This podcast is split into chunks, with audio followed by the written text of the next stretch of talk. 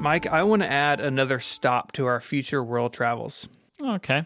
Feeling like a pirate? What? Because things are going to get salty, me hearty. Okay.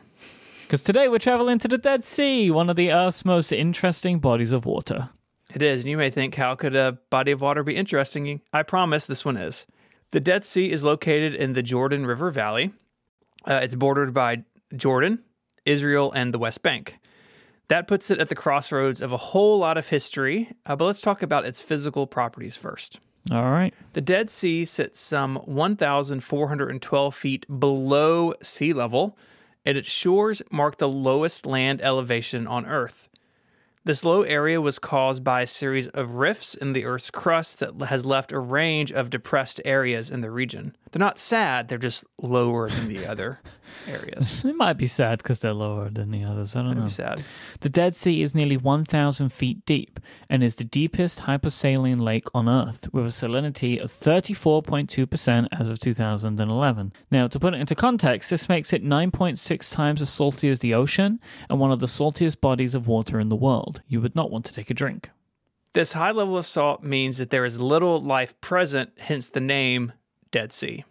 That's not to say there's no life. In the Dead Sea, minuscule traces of both bacteria and fungi have been found, and during the region's rainy winters, algae can tint the water red, which I'm sure only helps with the Dead Sea. Oh name. gosh, yeah, yeah. Uh, we spoke a lot more about this phenomenon of the algae changing color of water in episode 102, and there'll be a link to that in the show notes. Pink lakes. It's a fascinating phenomenon to me. The water in the Dead Sea is generally stratified into two layers. The lower is cooler, denser, older, and saltier water, usually.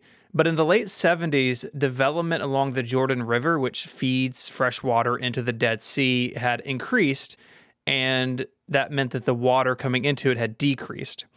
This meant the top layer of water became more salty. As a result, you have less fresh water coming in and mixing in with that. So winter came, and as the upper waters cooled, the two layers basically intermixed. Now, in the decades since, the stratification has begun to redevelop. One unusual feature of the sea is its discharge of sticky, black, semi solid petroleum in the form of asphalt. This phenomenon has been known about for centuries, as asphalt coated figurines and bones have been found near the sea. The ancient Egyptians imported asphalt from the sea to use in their mummification processes. You can even find small pebbles of this substance on the shores. That seems super strange to me. It's weird, right? really weird. You can imagine in a simpler time Mm-hmm. how something like this almost felt kind of mystical. It's like, what is this stuff that's coming out of the sea? So, I mentioned a minute ago that the inbound water to the Dead Sea has decreased over time. And this has led to some problems with the sea receding from its shores. In 1930, the Dead Sea surface covered 405 square miles. But as, as of 2016, it measures just 233 square miles. It's really shrunk. This is due to a drop in water depth, which has been as much as three feet a year. This is serious stuff.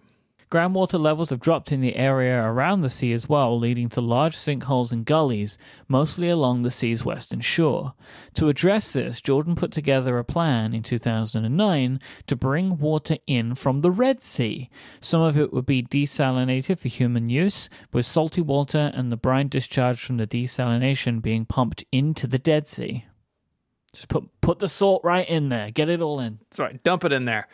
I read a lot about how this would work, and because the Dead Sea is so low, gravity actually does a lot of the work for the project. So, like, they have to pump it hmm. out of the Red Sea, but then it's basically just downhill to the Dead Sea from there. Mm-hmm. This project is now backed by many other nations in the area and will cost an estimated $10 billion by the time it's completed. What? Major construction on the first stage is set to begin next year, but there are still many unanswered questions about the environmental impact of the project, mostly about taking water out of the Red Sea. Like, are we propping up the Dead Sea at the cost of the Red Sea and its environment? We have to find another one that rhymes and take water from that one. Yeah, the Bread Sea. It's crusty around the edges. Oh dear, that's very good. There we go. Let's talk about how humans and the Dead Sea have influenced each other over the years. The Dead Sea has been a backdrop for humankind for millennia.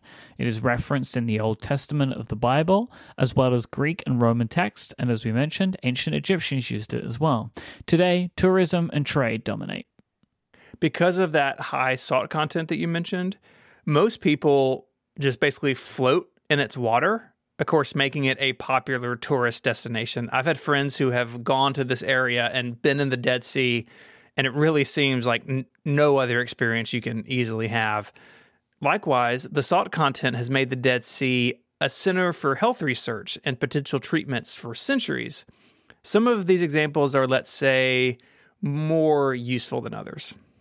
That said, there is some evidence that the lower elevation means higher atmospheric pressure, which may be beneficial for those with reduced respiratory functions, and that the mineral rich mud can be used to help reduce pain and inflammation when packed against the body.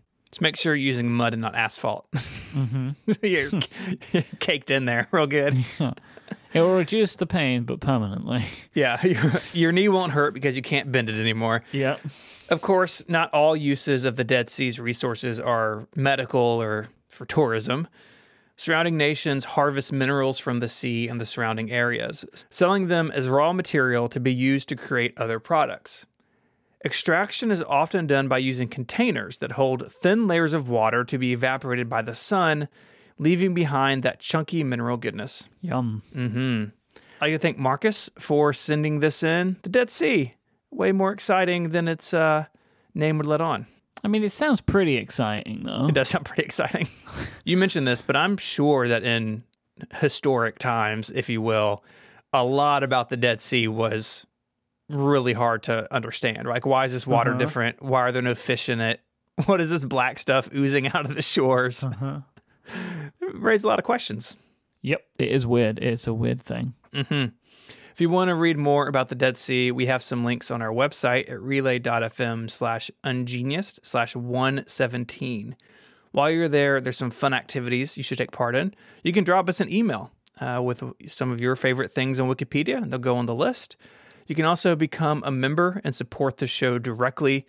Uh, thank you to our members who support us already. Myke and I really appreciate it. Mm-hmm. You can find us on Twitter. The show is at Ungeniused. You can find Myke there as I M Y K E, and you can find me on Twitter as ISMH. Until our next trip to the Jordan River Valley, Myke, say goodbye. Bye bye. Bye, y'all.